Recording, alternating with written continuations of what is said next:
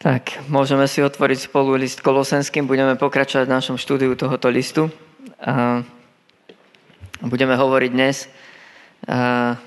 o Božom pokoji. Takže komu táto pomocka pomôže vydržať dlhšie sústredený, tak môžete počítať, koľkokrát poviem slovo pokoj. Bude to tretia kapitola. A, budeme sa venovať hlavne 15., 16., 17. veršu, ale prečítam to v, takej, eh, v takom kontexte od 12. verša. Takže list Kolosenským, 3. kapitola, od, eh, od 12. verša.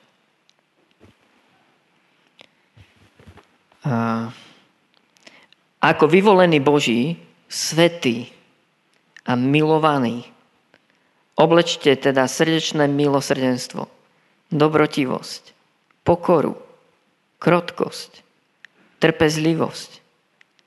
Znášajte sa vo spolok a odpúšťajte si, ak by niekto mal sťažnosť proti niekomu. Ako aj pán odpustil vám, tak aj vy. A najmä prihodejte sa láskou, ktorá je páskou dokonalosti. A pokoj Kristov nech rozhoduje vo vašich srdciach. Veď k nemu ste aj vy boli povolaní ako jedno telo. A buďte za to vďační. Slovo Kristovo nech prebýva vo vás bohate vo všetkej múdrosti. Učte a napomínajte sa žalmami, vďačne spievajte v srdciach Bohu. A čo činíte slovom alebo skutkom, Všetko činte v mene pána Ježiša a ďakujte Bohu, Otcu, skrze Neho. Takže to bol taký kontext tých veršov. A asi prvú vec, ktorú by sme o Božom pokoji si mali povedať, je, že to nie je tzv. klídeček, ako by sme si ho možno predstavili, alebo ako nám to slovo pokoj v Slovenčine evokuje. Nie je to situácia bez znepokojivých, vyrušujúcich situácií a okolností. Podobne ako ste možno počuli výrok, že odvaha neznamená absenciu strachu. Odvaha ale znamená, že ten strach premôžem. Podobne pokoj neznamená, neznamená len nejaký stav, ideál, ideálnej, ideálnych okolností, kde nie som ohrozený, nič ma netiesní, nikto ma neurazil, nik si o mne nič zle nemyslí a nič mi nehrozí. A nie, Boží pokoj je uprostred akýchkoľvek iných pozemských nepokojov. A asi by bolo možno dobré si pripomenúť, viacerí to veľmi dobre viete, že pokoj vychádza z toho židovského porozumenia, z toho hebrejského slova šalom. A šalom prekladáme ako pokoj, ale šalom nemá ekvivalent, nemá mm, slovo v našom jazyku. Jedno slovo, ktorým by sme šalom mohli preložiť. A šalom totižto z tej hebrejčiny znamená niečo dokonalé alebo celistvé, to je ten hebrejský koreň šlm, a niečo dokončené, niečo úplné. Hej? A, a tým, pádom, tým pádom šalom predstavoval, e, predstavoval všetko dobré. Keby sme to chceli preložiť vetou, tak v podstate to najlepšie Bože požehnanie. A znamenalo to, znamenalo to niečo celistvé, úplné, pre toho človeka v jeho psychickej alebo v jeho duševnej oblasti, znamenalo to v jeho sociálnej oblasti, vo vzťahoch s ľuďmi okolo neho. Samozrejme znamenalo to niečo celistvé, úplne nenarušené vo vzťahu s Pánom Bohom. Znamenalo to niečo úplne celistvé a naplňujúce vo finančnej oblasti. A to znamená v každej oblasti života toho človeka. Takže toľko možno len na taký malý úvod, že že keď hovoríme o Božom pokoji, tak nehovoríme o nejakom stave bez znepokojení alebo o nejakej len emócii, A to, to slovo šalom z hebrejčiny znamená také Božie úplné požehnanie, Boží úplný plán pre, pre každého jedného z nás, a do ktorého môžeme vstupovať viac a viac. Ale aj menej a menej. A pretože máme slobodnú vôľu. A, takže toľko, toľko na úvod. A, a keď by som ešte to chcel tak zhrnúť, tak e, predovšetkým aj nová zmluva hovorí o pokoji s Bohom. Tu začína pokoj. A preto je veľmi nebezpečné podľa mňa hovoriť o pokoji Božom v živote kresťana ako o emócii. Hej? A, lebo to nezasahuje len našu emocionalitu. My niekedy naopak môžeme cítiť nepokoj a, a, vo svojej životnej situácii. A, možno to pre niekoho bude úsmevné, E, u tínejdžera napríklad e, priamo úmerne narastá nepokoj s tým, ako klesá výdrž batérie jeho smartfónu. Hej. Dokonca som počul takú radu, že ak chcete, aby si tínejdžer upratal detskú izbu svoju, skryte mu nabíjačku od telefónu. A je to úsmevné, dobre, poďme do sveta dospelákov. Mohli by sme povedať, že náš pokoj priamo úmerne klesá e, so stavom na našom bankovom účte. Hej. Alebo by sme mohli ísť do oblasti manželstva. Možno v niektorých aj kresťanských manželstvách tým partnerom klesá úroveň ich prežívania, zakúšania pokoja, čím sú bližšie pri svojom partnerovi. Pretože tam nie je harmónia. Niekto prekladá to hebrejské slovo šalom aj, že to harmónia vo vzťahoch. Taká rovnováha, taká naplnenosť. A, takže možno tušíte, že je veľmi nebezpečné hovoriť o pokoji len ako o prežívaní. A tým viac, že hlavne v našom charizmatickom prostredí veľmi častokrát počujem, mám v tom pokoj, nemám v tom pokoj, alebo prežívam pokoj, neprežívam pokoj a podľa toho sa rozhodujeme. Myslím si, že to veľmi nebezpečné, rozumiem tomu ako kresťan, lebo áno, Boží pokoj môže byť tak silný v našom prežívaní a môže e, byť tak jasnou zelenou na semafore, že áno, mám pokoj ísť aj do nebezpečných vecí. Mám pokoj zariskovať. Hej? Mám pokoj pustiť sa do tejto služby. Alebo mám pokoj uh, osloviť tohto človeka a, a, a niečo, dôverné, niečo dôverné mu povedať. Áno, Boží pokoj nás môže uh, nie že ovládnuť, ale môže nás zmocniť uh, k odvahe urobiť nejaké veci. Ale ľudia, ktorí nemajú pokoj s Bohom, tak to nepoznajú. Tu začína pokoj. A tam, kde vieš, že eh, si zmierený s Bohom skrze Ježišov kríž. Tam, kde vieš, že sú ti odpustené hriechy a prišiel tento mier, tento pokoj eh, do tvojho života, rozlial sa do tvojho srdca a ty vieš, že nebeský Otec ťa príjma nie pre tvoje skutky a zásluhy, príjma ťa pre obeď Pána Ježiša Krista na kríži. Nová zmluva hovorí o pokoji, ktorý máme E, s Bohom skrze Ježišov kríž. A to je veľmi, veľmi silné. Ak nemáš tento pokoj, asi nebudeš rozumieť, o čom budem dnes kázať. Tento pokoj, ktorý vychádza z toho, že, že si prijal Ježiša Krista ako tvojho spasiteľa. Že si povedal, pane, potrebujem, aby si zmenil moje srdce, aby si zmenil moje zmýšľanie, moje postoje, aby si ty sa stal pánom môjho života. A vtedy príde pokoj. A my nemáme návod na tento pokoj. Chceli by sme ho. A ako kazatelia ho niekedy definujeme, ja neviem, v dvoch, troch krokoch. Ale v podstate nová zmluva nedefinuje tento pokoj. Je to niečo nedefinovateľné. Nezažiješ ten pokoj, keď ti poviem, že toto sú tri kroky k nemu. Ten pokoj je, pomôžem si takými slovami, že existenčné stretnutie sa so živým Bohom, s Kristom. A to sa stane tam, kde človek naozaj úprimne otvára svoje srdce, pokoruje sa To sa nestane, že niečo pre Pána Boha spravíš a odfajkneš si niekoľko vecí. To sa stane tam, kde ty sa bytostne pred Pánom Bohom skloníš. A odovzdáš sa mu. A vtedy prichádza nebeský pokoj. A toto poznajú iba tí, ktorí to zažili. A, skúsenosti.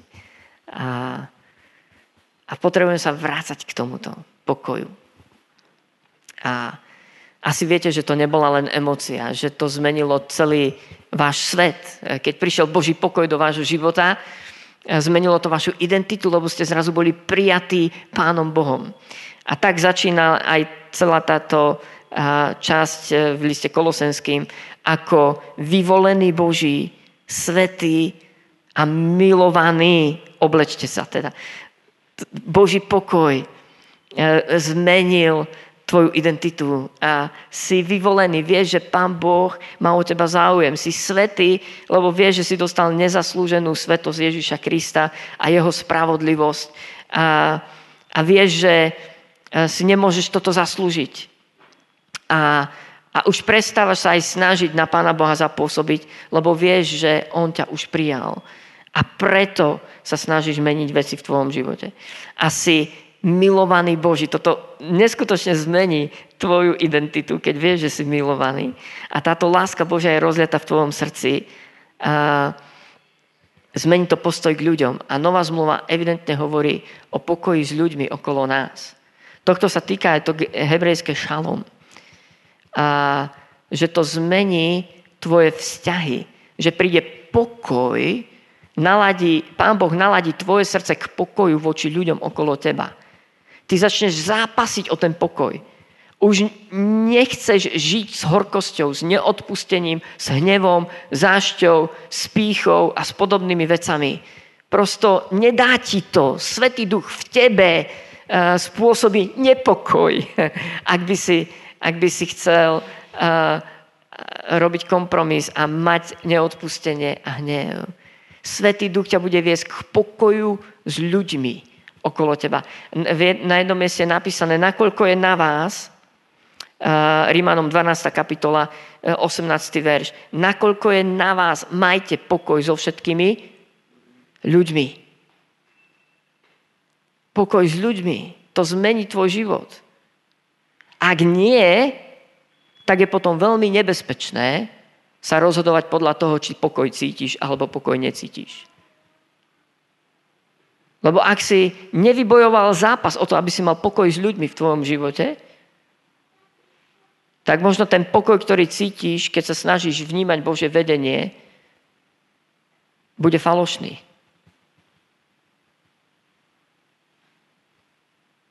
A preto niekedy, keď e, sa za mnou prídu poradiť ľudia ohľadom Božieho vedenia a pýtajú sa ma, Michal, vieš čo, vnímam, že by som mal do toho ísť, cítim taký pokoj, tak ja niekedy, niekedy to neprezradím, priznám sa vám ako pastor, pastier, ale niekedy len dám takú otázku, vieš čo, ako sa majú tvoje deti?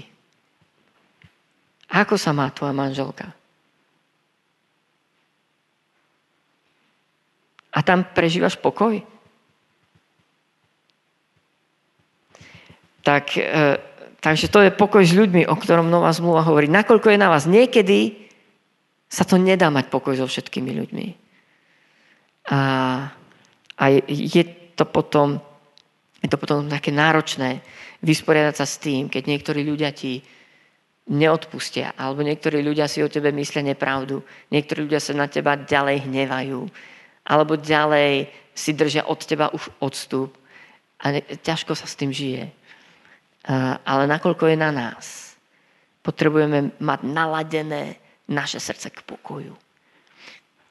A o tom je ináč aj táto časť podľa mňa v liste Kolosenským, ale ešte sa k tomu dostaneme.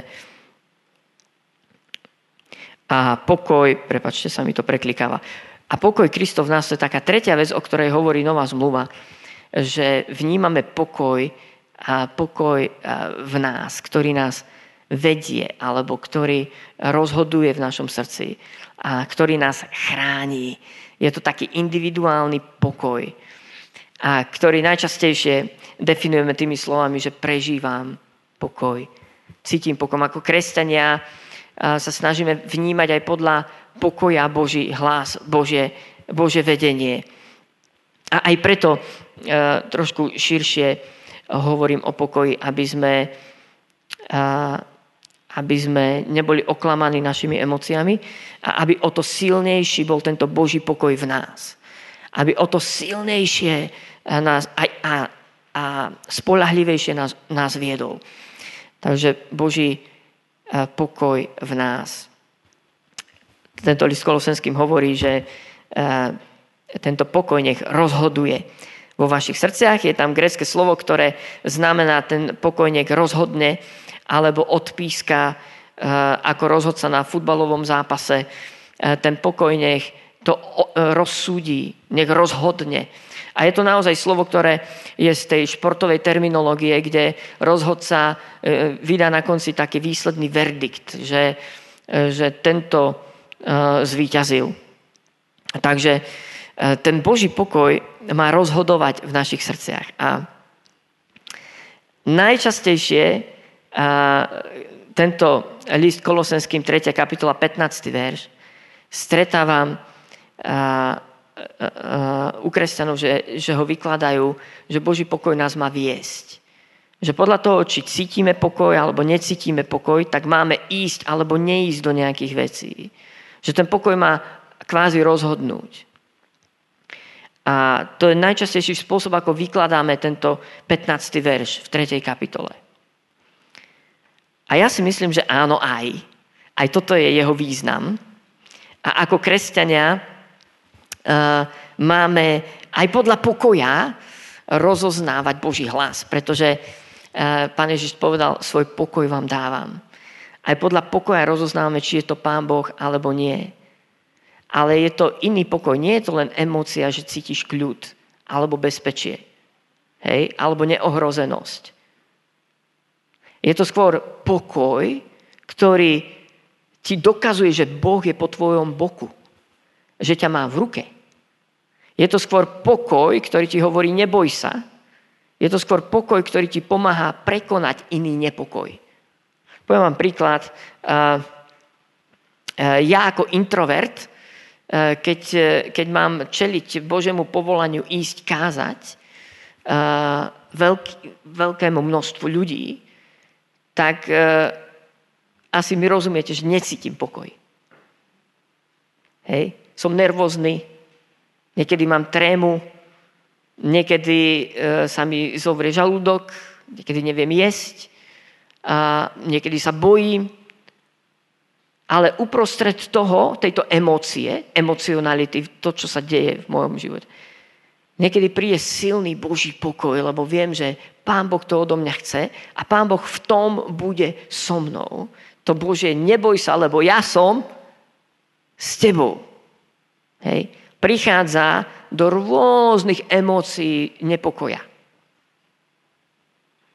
Takže takže toľko k tomu, že tento verš znamená, áno, pokoj Boží nech rozhodne. Pokoj Boží nech vám dá istotu. Podľa Božieho pokoja budete vedieť, či je to Pán Boh alebo nie. Podľa takého bytostného pokoja, že vie, že Pán Boh je, je vedľa teba, je okolo teba, že Pán Boh ťa drží. Ale pozor, to prichádza do, do rozmanitej ľudskej emocionality, rôznych nepokojov. Boží pokoj je viac ako emócia. A Boží pokoj je viac ako intuícia. Niektorí si mília pokoj s intuíciou, že pokoj má má viesť. Nie. Boží pokoj je istota, že ty si v Bohu a Pán Boh ťa drží. Boží pokoj je istota, že je niečo Božou vôľou. Boží pokoj je istota, že, že žije život, ktorý je v poriadku s Božou vôľou. A v celej tejto časti, a to je druhá, druhý spôsob, ako by sme mohli a podľa mňa aj mali vykladať tento 15. verš 3. kapitoly. Celý tento kontext je o kresťanskom spoločenstve. Nie je o kresťanovi ako individu, ako jednotlivcovi, ktorý má mať uh, istotu, že Pán Boh ho bude skrze Boží pokoj viesť. Celé je to o pokoji v Božom o Božom pokoji v spoločenstve kresťanov.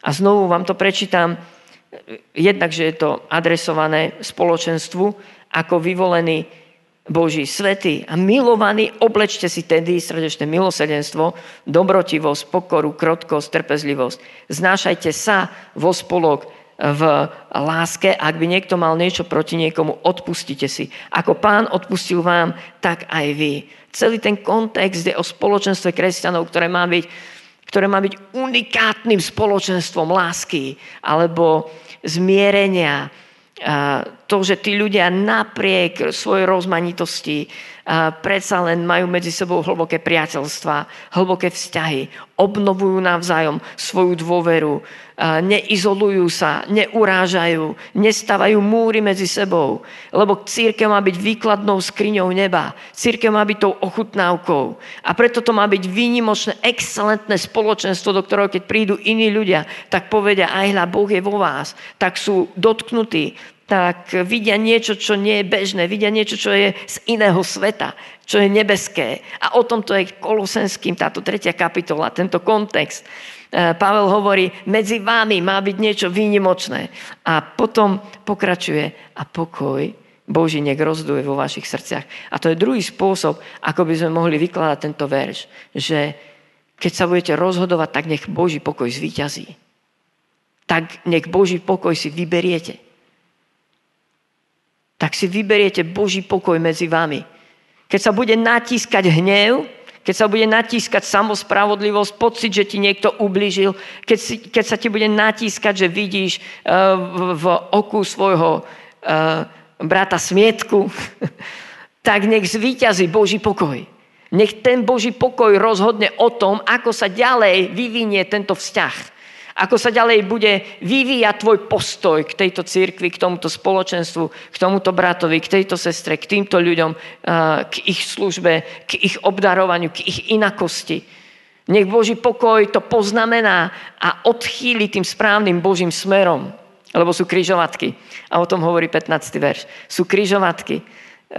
niekoľkokrát denne sme na kryžovatke. A máme možnosť sa rozhodnúť pre Boží pokoj pre niečo celistvé, dokonalé, nebeské, pre niečo, čo naozaj priniesie požehnanie. Alebo sa môžeme rozhodnúť pre niečo neúplné, naše, ľudské, telesné, duševné. Čo ale naruší ten Boží šalom. Aj v cirkvi. Tento 15. verš nehovorí len o individualite kresťana. I, áno, aj No a ďalej pokračuje, tento Boží pokoj nech rozhoduje, nech zvíťazí vo vašich srdciach. Ďalšia taká vec o Božom pokoji je, že Boží pokoj uh, operuje v srdci človeka. Uh, stretol som takýto silný výrok. Ak Boh, uh, respektíve nečakaj, že Boh bude zdrojom tvojho pokoja. Ak zdrojom tvojho uspokojenia je svet. Nečakaj, že Boh bude zdrojom tvojho pokoja, ak zdrojom tvojho uspokojenia je niekto iný. Niečo iné. Boží pokoj operuje v tvojom srdci. Je to srdcová záležitosť a ako som to od začiatku hovoril, je to záležitosť hlbokého vzťahu, skúsenosti s bytosťou živého Boha. Je to vzťah. Bez toho sa nedá cítiť alebo necítiť Boží pokoj, potom ideme mimo. A, a ak tvoje srdce nebolo naladené k pokoju oproti Pánu Bohu, ak tvoj život nebol vyladený do, do súladu s Božou vôľou, ak si sa nenaladil na Pána Boha, tak v tvojom srdci bude operovať niečo iné. Tvoje srdce bude niekde inde. Nemôžeš cítiť od Pána Boha pokoj v nejakej veci, ak tvoje srdce je niekde inde ako pri Pánu Bohu.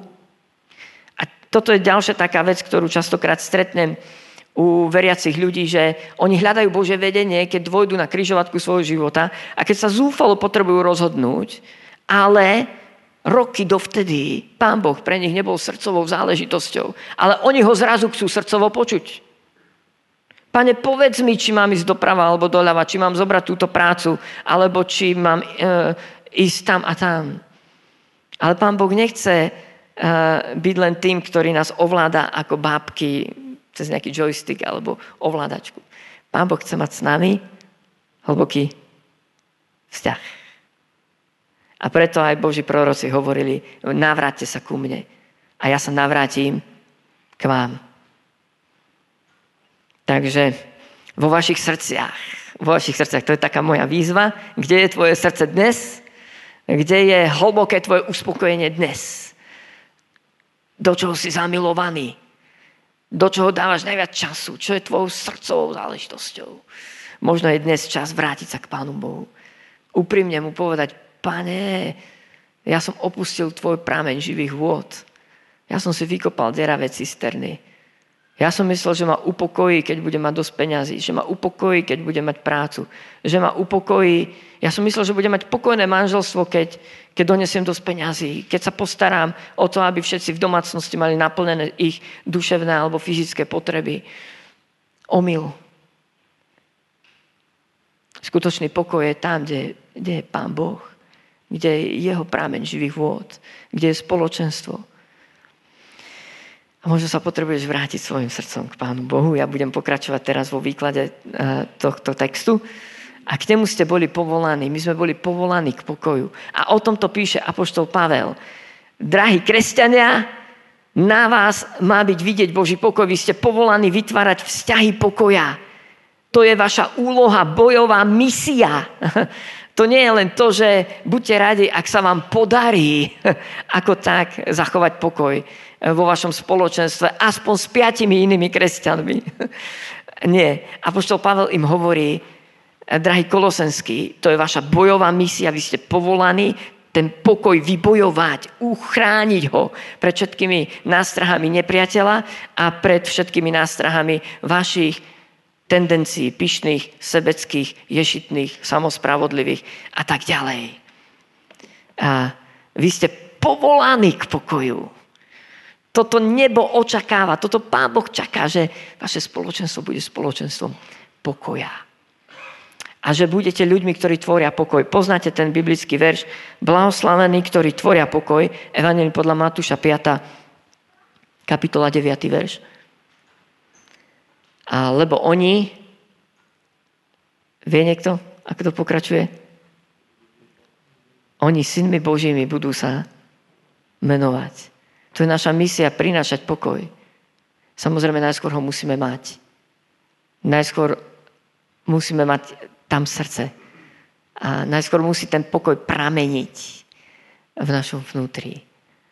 Ale blahoslavení, ktorí tvoria pokoj, nielen majú ho sami pre seba, blahoslavení kresťania, ktorých pokoj je tak silný, tak vyplavujúci, tak pretekajúci, že budú meniť atmosféru okolo seba a že budú prinášať pokoj do tých vzťahov a situácií, kde sú. Lebo oni synmi Božími budú sa menovať. Toto je niečo, čo sa očakáva od Božích synov a dcer, od kresťanov. Že budú prinášať Boží pokoj, zmierenie, harmoniu, uzdravenie, záchranu, obnovenie dôvery, a, takže k nemu sme boli povolaní. To je naša misia. A Apoštol Pavel zdôrazňuje, boli ste povolaní ako jedno telo a to je ďalší taký dôkaz, prečo celá táto pasáž je o kresťanskom spoločenstve. Pavel tým argumentuje, keď hovorí o Božom pokoji, ktorý má rozhodovať v našom srdci, tak v tej istej vete hovorí, vy ste k tomuto pokoju boli povolaní ako jedno telo. Myslím si, že je veľmi nebezpečné pre kresťanov riadiť sa prežívaním Božieho pokoja. Ak sa rozhodli nežiť v tele Kristovom, v cirkvi a v spoločenstve, v nejakom konkrétnom zbore a skupinke. Ak sa kresťan izoluje od spoločenstva s inými kresťanmi, prežívanie jeho pokoja, dovolím si povedať, bude veľmi nebezpečné, neúplné, zavádzajúce. My sme boli povolaní k pokoju ako telo Kristovo, ako spoločenstvo veriacich ľudí. Tam sa totiž to dokáže, či ten pokoj v nás je skutočný, alebo len závislý na tom, ako sa ku mne ostatní ľudia chovajú. Či ten pokoj je nadprirodzený z neba alebo či je len pozemský v našich možnostiach. Boli ste povolaní k pokoju ako jedno telo. Pavel tam hovorí, ten pokoj a, a, a bude vo vašom spoločenstve. Budete ho spolu prežívať. Budete sa o ňom navzájom ubezpečovať. Budete si navzájom korekciou, ale aj povzbudením. Boží pokoj. A znovu ako pastor, pastier, keď za mnou prídu ľudia a radia sa so mnou, či prežívajú Boží pokoj, a pri, priznám sa vám, že som veľmi, že spozorniem, ak mi hovoria o ich veľmi iba vlastnom osobnom prežívaní. Je to silné, je to mocné. A, ale znovu sa ich niekedy spýtam, dobre, a, a čo na to tvoj najlepší priateľ, ktorý ťa pozná? Hej. Čo na to tvoja manželka, tvoj manžel? Čo na to tvoja skupinka? Modlili ste sa už za to spolu. A potom, keď zistím, že ten človek sa radšej bojí, radšej sa neporadí, aby sa mohol rozhodnúť podľa seba, tak som veľmi pozorný. Nehovorím, že to vždy uh, je klamlivé, ale keď hovoríme o pokoji, aj keď čítate novú zmluvu, tak je to o spoločenstve veriacich ľudí. K nemu ste boli povolaní ako jedno telo. No a teraz budem uh, už len krátko vám poviem o takých troch veciach, ktoré vnímam ako takú pomôcku, ako zostať v Božom pokoji, ako tento pokoj môžeme, môžeme uh, zosilnieť v nás.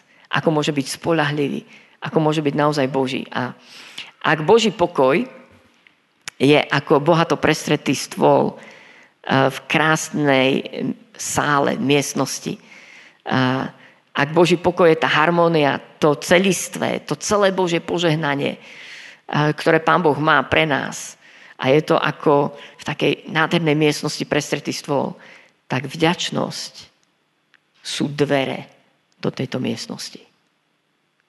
Vďačnosť je spôsob, ako vstupujem do Božieho pokoja. Neviem, ako to funguje vo vašom živote, ale ja som sa naučil ďakovať.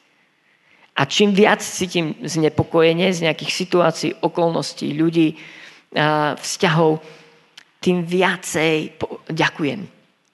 A, a prichádzam k Pánu Bohu s vďakou. A začínam tak, že ďakujem za tých ľudí. Ďakujem za tú situáciu. Ďakujem za to, že Pán Boh je nad tým. Ďakujem za to, čo Pán Boh pre mňa urobil. Začínam znovu, ako Žalm 103 hovorí, dobrorež duša moja hospodinu, nezabúdaj na žiadne jeho dobrodenia. Tak si začínam pripomínať tie veci, ktoré Pán Boh urobil v mojom živote. A vďakou, vďakovaním, vďačnosťou vstupujem do tej miestnosti Božieho pokoja, Božieho požehnania zrazu si začínam znovu tak uvedomovať, že Pán Boh je so mnou. A cez vďaku získam taký iný uhol pohľadu. A znovu vidím Pána Boha vyvýšeného nad tou situáciou. A, alebo nad tými ľuďmi. Lebo ďakujem, že Pán Boh je vyvýšený. A, a vďačnosť mení môj uhol pohľadu. A priznám sa vám, že ja patrím medzi uh, introvertov a ktorí spracovávajú hlboko v sebe emócie a vzťahy a, a, preto sa mi nie ľahko žije. Závidím ľuďom, ktorí majú takú hrubšiu kožu a, a nevnímajú až tak citlivo, a, a, čo sa okolo nich deje. Sú také typy ľudí. Ja som skôr taký, že potom, a, potom mám problém zaspať. Otáčam sa na posteli, riešim tie veci. A, a toto mi zafungovalo asi najspolahlivejšie, keď, keď ďakujem Pánu Bohu. A niekedy po niekoľkých takýchto kolečkách v posteli vstanem a idem ďakovať. A idem sa modliť. A hovorím, Pane, ja ťa musím v tomto vidieť. Takého, aký si. Ja ti to fakt musím dať. Je to lepkavé, nebezpečne prítulné, neviem sa toho zbaviť ale musím ti to odovzdať do rúk. A ďakovaním prichádzam do Božej prítomnosti. A to bude taká domáca úloha, ktorú vám dneska za chvíľku dám. Ale druhá vec, ktorú hovorí tento text, ktorú môžeme robiť, aby sme zostávali v Božom pokoji, je, a znovu je to vec spoločenstva, nie je to vec individuálneho prežívania, aj keď môžeme to robiť aj e, v súkromí, zavretý v modlitevnej komórke. Ale e, Pavel hovorí, slovo Kristovo nech prebýva vo vás, bohate, vo všetkej múdrosti učte a napomínajte sa žalmami, hymnami, duchovnými piesňami a vďačne, znovu vďačne spievajte v srdciach Bohu. Máme to robiť spolu. Máme chváliť Pána Boha. To slovo Kristovo je druhá taká vec, ktorá nám pomáha zostávať v Božom pokoji. A že čítame Božie slovo. A že každý deň sme v Božom slove. A že sa stretnem s ľuďmi, s ktorými sa môžem rozprávať aj o Božom slove.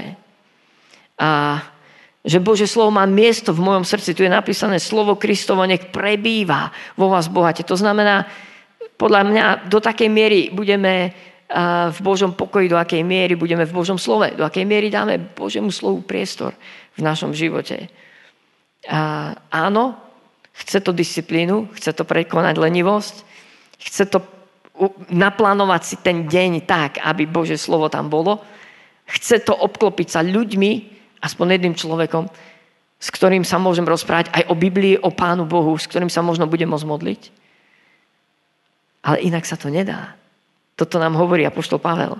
Slovo Kristovo nech prebýva vo vás bohate. Môžeš si skontrolovať eh, tvoj kalendár dňa alebo týždňa, kde sa vyskytuje Božie slovo. Koľkokrát. Ak nie, tak si to naplánuj. Tak to tam zarať. Dokonca si to tam napíš, daj si pripomienkovač.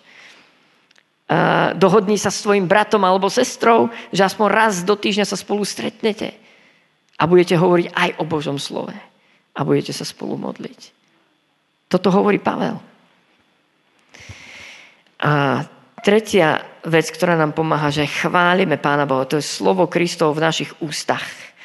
Že Pána Boha oslovujeme navzájom hymnami, duchovnými piesňami, že jeden k druhému prehovárame Božím slovom, že jeden druhého povzbudzujeme a jeden pre druhého sme, sme takou pripomienkou, takým Božím prorokom toho, čo Pán Boh hovorí. A to je, to je chvála, to je uctievanie. A to je niečo, čo mi takisto pomáha, aby som zostával v Božom pokoji a nielen preto, že počas uctievania cítim sa nejak lepšie, hej. To neznamená, že si navodzujem nejaký stav príjemnou hudbou a, a nejakými silnými textami. Nie, v tomto zmysle tá chvála nie je len navodením príjemného stavu. Tá chvála nabije tvoje baterky.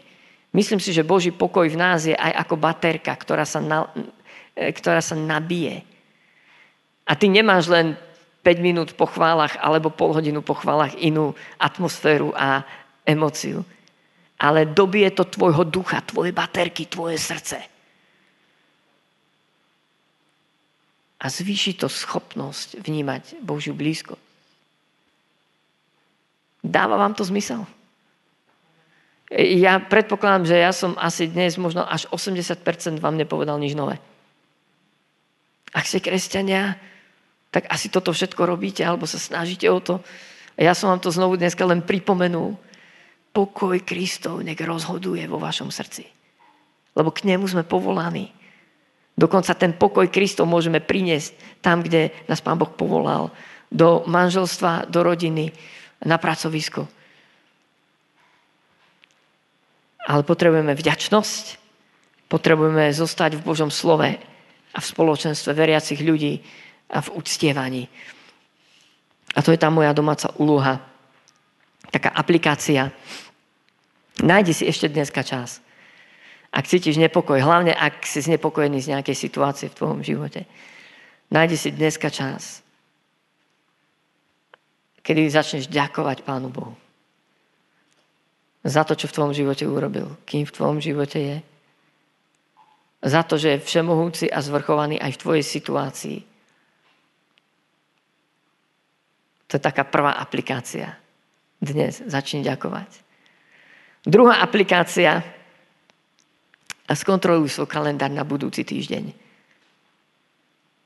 Skontroluj, či má Bože slovo miesto v tvojom kalendári. Či tam je nejaké stretnutie s nejakým veriacim človekom, s ktorým sa budete môcť povzbudiť. Či je tam miesto pre skupinku. Skontroluj tvoj kalendár na budúci týždeň. A prosím, ak nie je, tak si naplánuj tie veci vopred. Ak si ich nenaplánuješ, nestanú sa. prosím, naplánuj si budúci týždeň podľa toho, čo sme dneska hovorili z listu Kolosensky. To je druhá aplikácia. Druhá aplikácia. Nemám viac.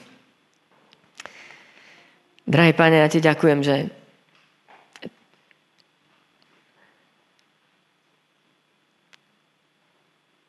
sme tak prenádherne zmierení s Tebou. Skrze obeď Pána Ježiša Krista na kríži, že sme zmierení s Bohom skrze Krista, že máme pokoj, že sa ťa nemusíme báť, že nemusíme od Tvojej tváre utekať, že nemusíme žiť v, nejakom, v nejakej neistote. Ale Ty nás ubezpečuješ o tom, že sme vyvolení, svetí a milovaní. Pane, ja ti za to ďakujem a tak sa teraz modlím, aby tvoj Boží pokoj skutočný, nebeský Boží pokoj, nie ako svet dáva, ale ako ty dávaš. Modlím sa, aby tento pokoj e, bol vylievaný v našich srdciach, aby tam rozhodoval, aby bol semaforom takým zretelným a jasným, Pane, ktorý nás povedie. Modlím sa, aby Tvoj Boží pokoj e, premenil naše spoločenstvo zboru viera. Modlím sa, aby Tvoj pokoj bol, bol tým, tým jasným, uh, tou jasnou vlastnosťou, ingredienciou medzi nami, tvoj Boží pokoj. Modlím sa, aby prišiel tvoj Boží pokoj tam, kde čokoľvek sa tomu pokoju vymyká medzi nami. Pane, ďakujem ti. A ešte sa modlím, pane, za, za tých z nás, ktorí zapasíme o pokoj.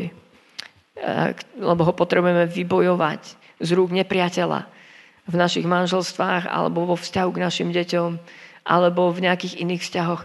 Pane, modlím sa, aby si na nás vylial Tvojho ducha Božieho. Aby si nás zmocnil. Aby sme boli vyslovene rytiermi pokoja, ľuďmi, ktorí sa nevzdajú, ľuďmi, ktorí budú bojovať o ten Boží pokoj, až pokiaľ nebude obnovený podľa Tvojej vôle, tak, aby Ty si bol oslavený. Amen.